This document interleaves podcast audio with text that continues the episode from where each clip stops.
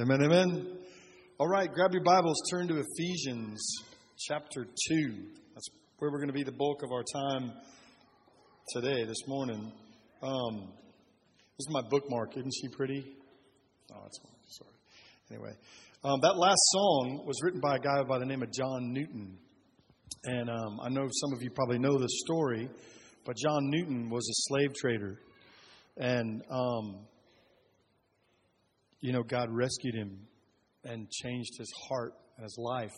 And he wrote that song as a result of God's transformation in his in his own personal life and really the brokenness that, that comes from uh, our own sin and then just reflecting on the power of God and and how God can change somebody's life. Um, we're in the middle of of uh, five talks, if you will, on really five key uh, statements from Martin Luther. Now, um, there's been some funny pictures floating around this week. Um, so if you're, if you're, you know, we should have had some of those. Do we have any of those? We don't. We don't, obviously. But uh, there were some funny pictures floating around about Martin Luther because we're celebrating 500 years of when Martin Luther um, hammered his 95 statements or 95 theses on the door at the church in Wittenberg. Now, um, that led to a series of things that um, Martin Luther eventually would stand trial for, okay? Because he was going against the ritual and, um, and kind of the, the, the, big, the big idea of what the Catholic Church was all about. And in that moment, he was basically saying, I'm, I'm, I'm just a monk. I'm, I'm a man that's passionate about the Word of God. I'm passionate about the things of God. And, and this is what I think. Bang, bang, bang. Nailed it to the wall or to the door of the church in Wittenberg. And not long after that, um, he's standing uh, before his accusers. And, and I want to read you what he says before we jump into the talk this morning. They're basically, uh, they put him on trial for going against the, the church. And this is what he says. Um, Luther replied, Your imperial majesty and your lordships demand a simple answer. Here it is, plain and unvarnished unless I'm convinced of error by the testimony of Scripture or of Pope or Council, since it's plain that they have often erred and often contradicted themselves. Now, here's a guy standing before his accusers who are accusing him of uh, going against the church, and he's basically telling them like it is, okay? Unvarnished, this is the way it is. By manifest reasoning, I stand convicted by the scriptures to which I have appealed, and my conscience is taken captive by God's word.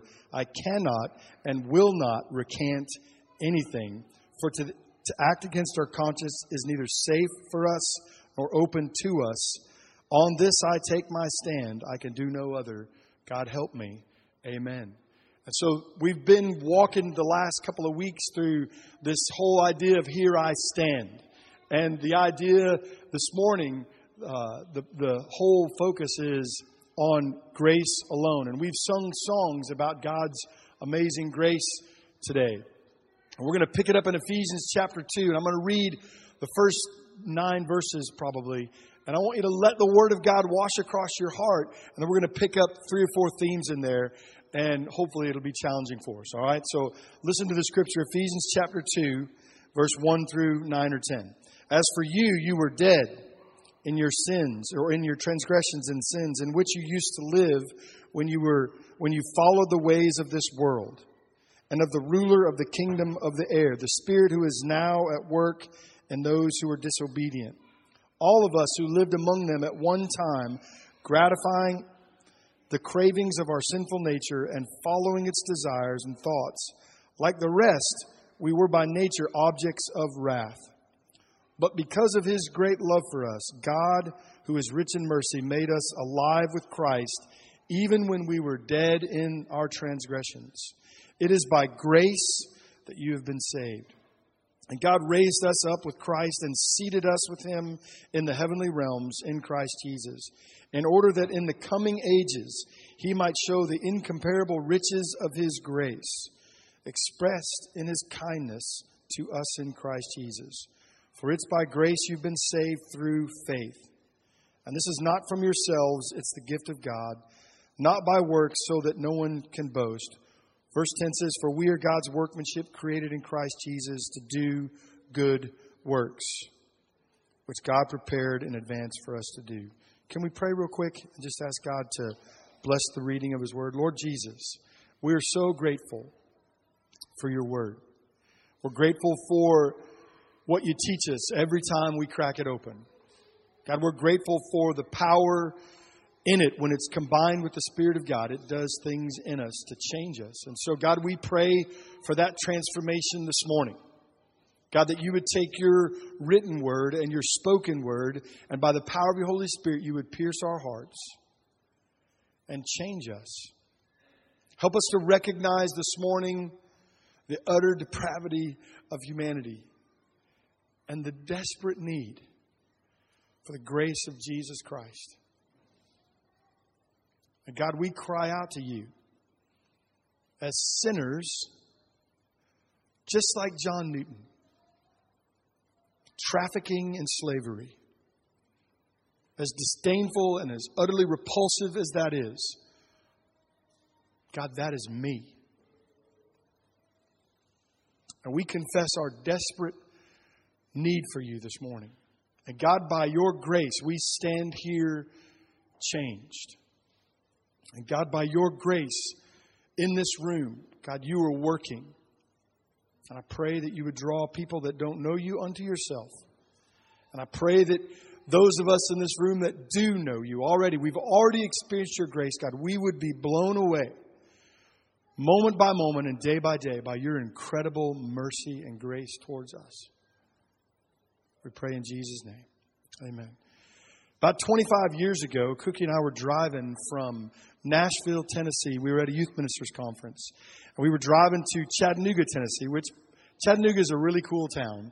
But the, the coolest part about Chattanooga is there's an aquarium there, a giant aquarium, all right? And so uh, Shelby was about I don't know, maybe nine months old, uh, eight months old, and Thad was a little squirt, four years old. You know, he's 29 now. And so 25 years ago, we were on the, in the car driving down the highway heading to Chattanooga, Tennessee. And uh, we spend the day at the aquarium, and we're in the shops doing our thing. And uh, we decided, you know, we, we, you know, I'm cheap youth pastor back then. I didn't buy much now, and I don't buy much now, and didn't buy much then. And so we're we hop in the car and we head back to, you know, to Nashville. And along the way back, um, uh, Thad's in the back seat and Shelby's in her car seat, hopefully, you know, asleep. As you, you know, most, you know, most of you know, the best place for a kid to go to sleep is in the car while you're driving, right? And so, uh, so we're driving back, and we, we, I think we get nearly to Nashville, and we discover that Thad has done what others in this room have done, and what I have done is he's he's worked out the five finger discount. Now you know what that is, right? The five finger discount. You've heard of this before? Okay. So he he he grabbed something in the store, and you know, he was on his way down the road, and here's this. It was just a keychain, right? I mean, it was just a cool keychain. But we discovered that he'd stolen this keychain. All right. Now, 25 years, maybe not to the day, but. Uh, 25 years earlier, this guy, the same age, you know, the same series of events. I'm standing in the line at the commissary. My dad was a military, he was a navigator bombardier. So um, we were, I was a kid in Spokane, Washington, standing in the line at the commissary, and I wanted some gum. And I asked for the gum. My mom said I couldn't have the gum. And so I too did the five finger discount. Now I wasn't as smart as that or shifty maybe. I started chewing the gum in the back seat on the way home from the commissary. So it didn't take my mom long to recognize that I had done the deed, you know, the five finger discount. And, um, and of course my mother, uh, I couldn't, I think I've told you all this before, but my mother's, you've met, some of you met my mother. She's a thin rail woman but uh, she grew up on a farm in Texas, and I couldn't beat her in arm wrestling until I was about 15, okay? And so when my mom caught wind of, of the fact that I'd lifted the gum, well, you know what happened, okay? Uh, I was in serious trouble, all right? And we did the spin around uh, in the front seat, you know how a parent will do. uh, she snapped around and was like, What are you, you know, did the what for? And then not only did she turn around and give me the what for, but she made us turn around and go back to the commissary. And I had to go to the manager and apologize as a four year old for lifting his gum, okay? And so, all that to say, we're sinful people, right? I mean, this passage of Scripture is so blatantly loud and aggressive, if you will, as it, as it talks about the human condition. Now, this is what he says You and I are dead in our transgressions and sin. Now, another great hymn, this one is by Isaac Watt. He talks about himself, and he's basically saying the grace of God is so profound because I was such a worm right? In, in our hearts and in our minds, I know we want to think that we're okay. But, people, can I tell you that the Word of God declares and humanity shows that we are dead in our transgressions and sin?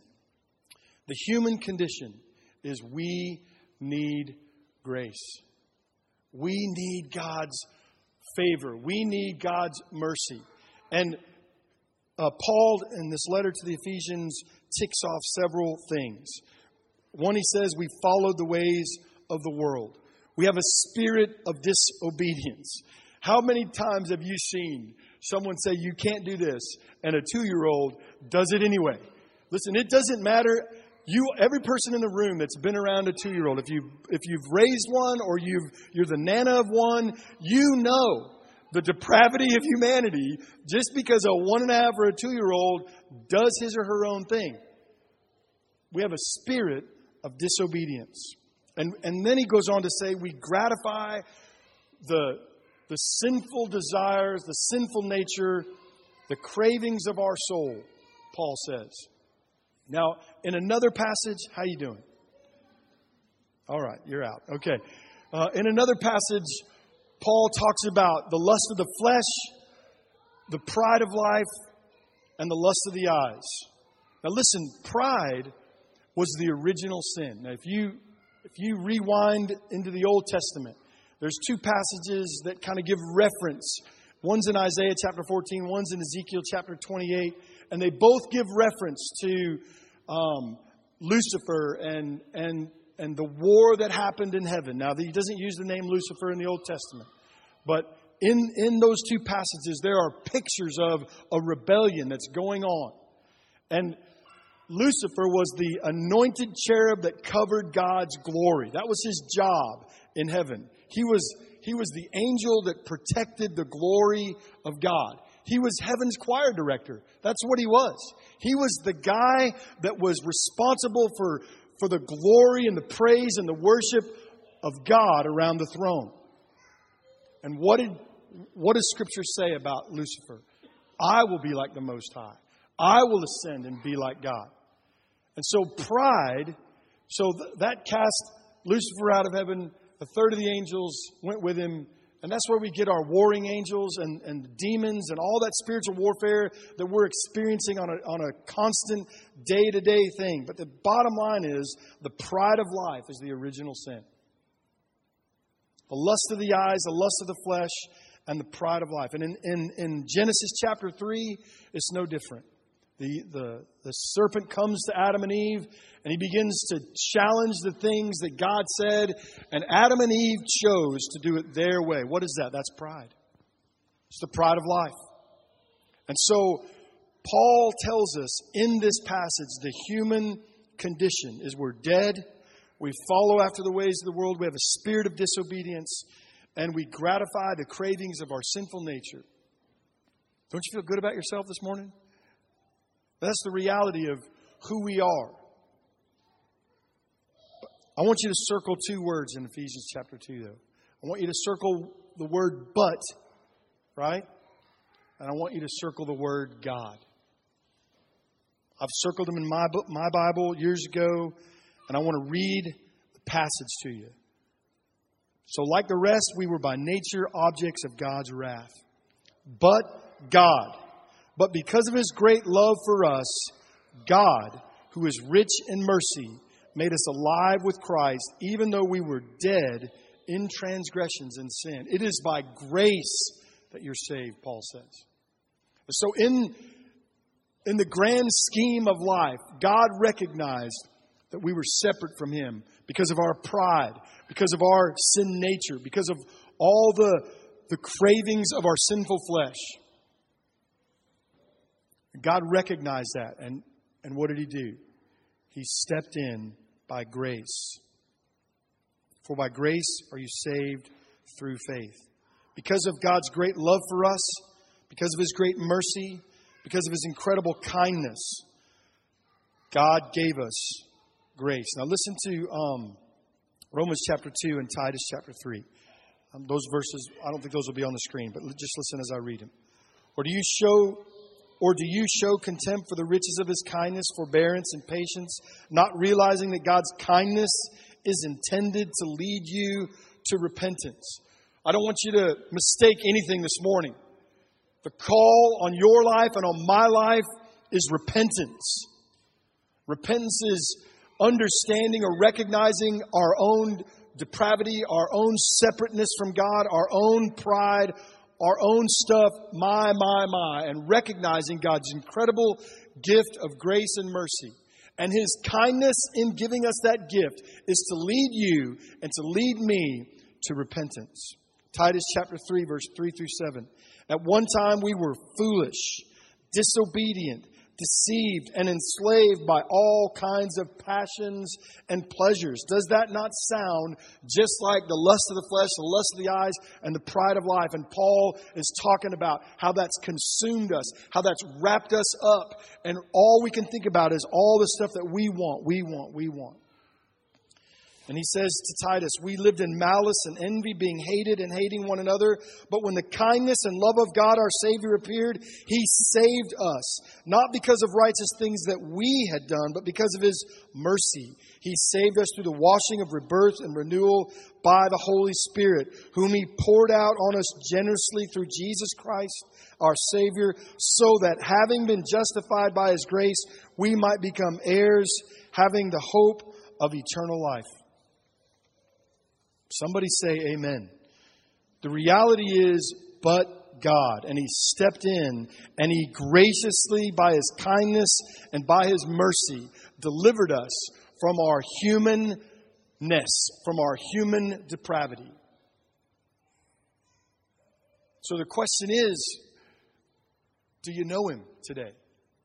Have you recognized that it's by God's kindness and grace and mercy that you're even in this room today, pondering eternity and wondering if you know Jesus as Savior and Lord. It's by grace that you're saved through faith. But God. Now listen, this is the subject of the entire passage. The reason Martin Luther stood and said, it's by grace alone, by faith alone, through Scripture alone, for the glory of God alone. By the reason he said all those things is because the church was demanding that people do certain things in order to have a relationship with God. And the bottom line is, I don't know why you're here today, but there's nothing about being here today that allows you entrance into heaven. It's by grace that you're saved through faith. Now, we're glad you're here. I'm fired up that you're here. We want you to be here. We want the whole town to be here. But the bottom line is, we come here as, as a response to the glory and grace of who God is in our lives. And as an act of worship, we come to gather together to spur one another on to love and good deeds. And so we want people here, but the bottom line is if you're here today and you don't know Jesus, then you need him. Because the Bible says your sin and my sin separates us from God. But by grace, through faith, Jesus Christ bridges the gap from my sin to knowing God personally.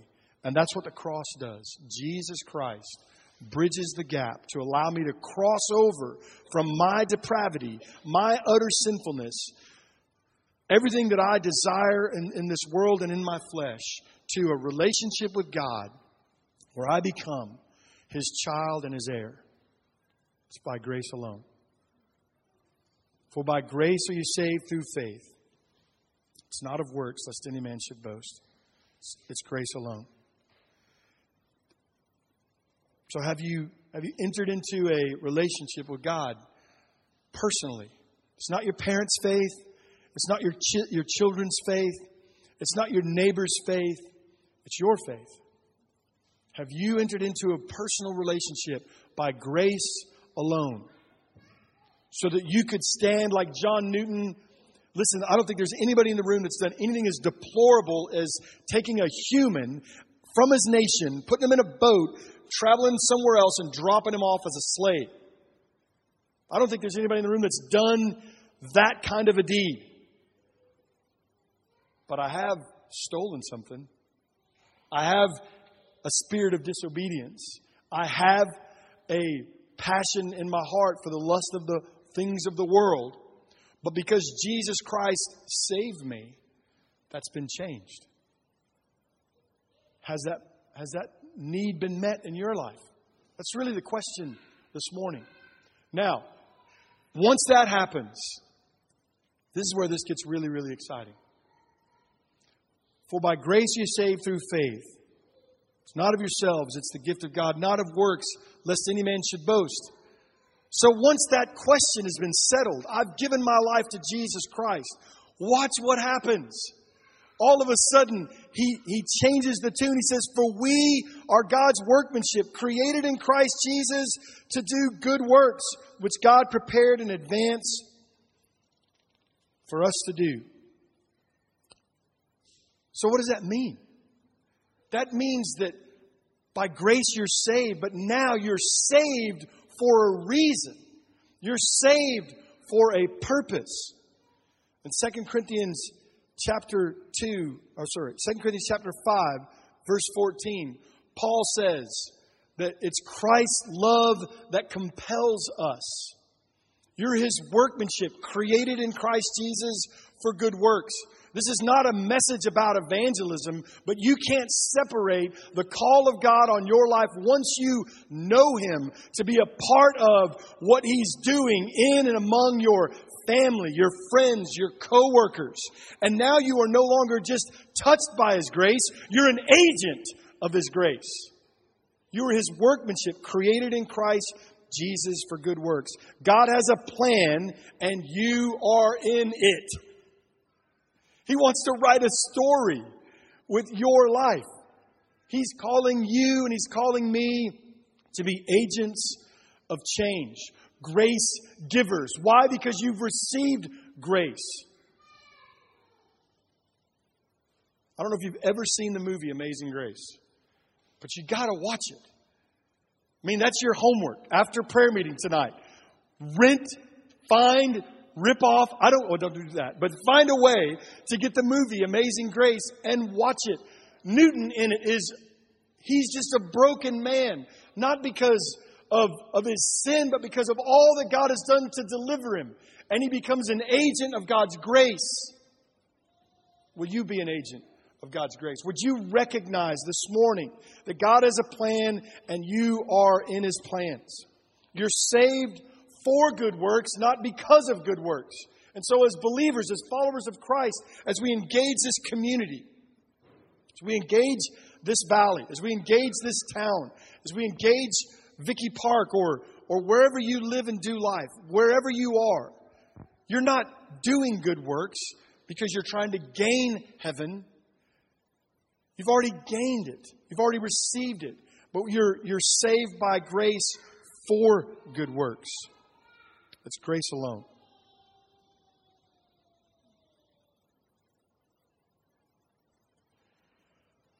The tenor of this passage is that God's grace is unstoppable. The whole point of this thing is to understand that God is pouring out, pouring out, and pouring out. And now, as grace filled, saved followers of Christ, that's how we're supposed to live. You can't separate your story from the story that God wants to write through you. It's all woven together. Amazing grace, how sweet the sound that saved a wretch like me. I once was lost, but now I'm found. Was blind, but now I see. And what are we seeing? We're seeing a lost world, just like we were. Depravity. And God's grace steps in. He wants to use you for His, for his good works. And so, church, that's the, the call this morning. Do you know Him? Has there been a moment where you let go of the world's idea of what it means to know God, right? To a personal relationship with Jesus Christ. I didn't grow up in church. Met Christ on a backpacking trip in Colorado when I was 16. Haven't looked back. God's grace has been profound and amazing. Have I sinned since that day? Yes. God's grace is amazing. Doesn't mean you're not going to struggle and wrestle and have difficulties if you enter into a relationship with God. Listen, you don't have to wind up or run up or get close. You step into a relationship with God and then you let Him transform your life. Do you know Him today? Have you met Him personally? And then if you know Him, how are you going to be an agent of God's grace? Let's pray, shall we? God, I'm, I'm aware that in this room, there might be folks that don't know you personally. They've never entered into a, a relationship with you. And God, I pray that in Jesus' name, that they would hear your spirit, not necessarily my voice. God, they would be drawn to you. And Lord, um, I pray that if they're eager and ready to enter into that covenant relationship, God, that they would receive your gift of mercy and grace. The Bible says if we confess with our mouth that Jesus is Lord and believe in our hearts that God raised him from the dead, we shall be saved. And so, if that's you this morning and you're pondering the amazing grace of God, would you confess with your mouth that Jesus Christ is Lord and believe in your heart that God raised him from the dead? Then you too can be saved. And when I was a 16 year old young lad, I didn't pray a certain prayer and God magically changed my life. I just said to God, God, I don't understand all of this, but I know I need a Savior. I know that I'm a sinner. And by your grace, God, would you save me? And so, if that's your heart this morning and you know you need Jesus, would you just whisper that to him? Or, or, or find Elijah or Maddie or Teresa, one of our leaders, and just say, Man, I need to talk about this grace of God. I need to know what it means to have God's grace in my life. Why would you carry the burdens of this world any longer? Why would you carry the burdens that are nagging on your heart any longer? Why wouldn't you just release it to God and say, God, I need your grace. Will you save me?